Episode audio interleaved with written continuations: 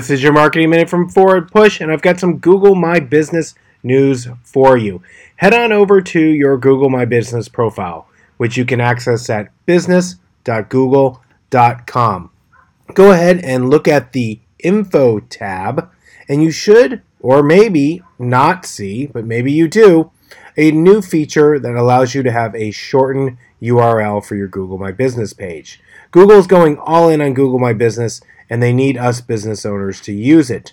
And in order to use it, we have to promote it. So if you have this new feature, you go to your Info tab, you'll see you're able to create a new short user name. And you want to go ahead and pick a name that is great for your business, whether that's your business name or maybe the city and your occupation or your profession. That's what you're looking to do. Make sure it's something you like. You can only change it three times a year. And when you do that, instead of telling people to go to your Google My Business page, you'll actually tell them to go to g.page slash and whatever name you give your page. So Google My Business is rolling this out across the country. It looks like it's going to be a slow rollout, but if you have it, I encourage you to use it.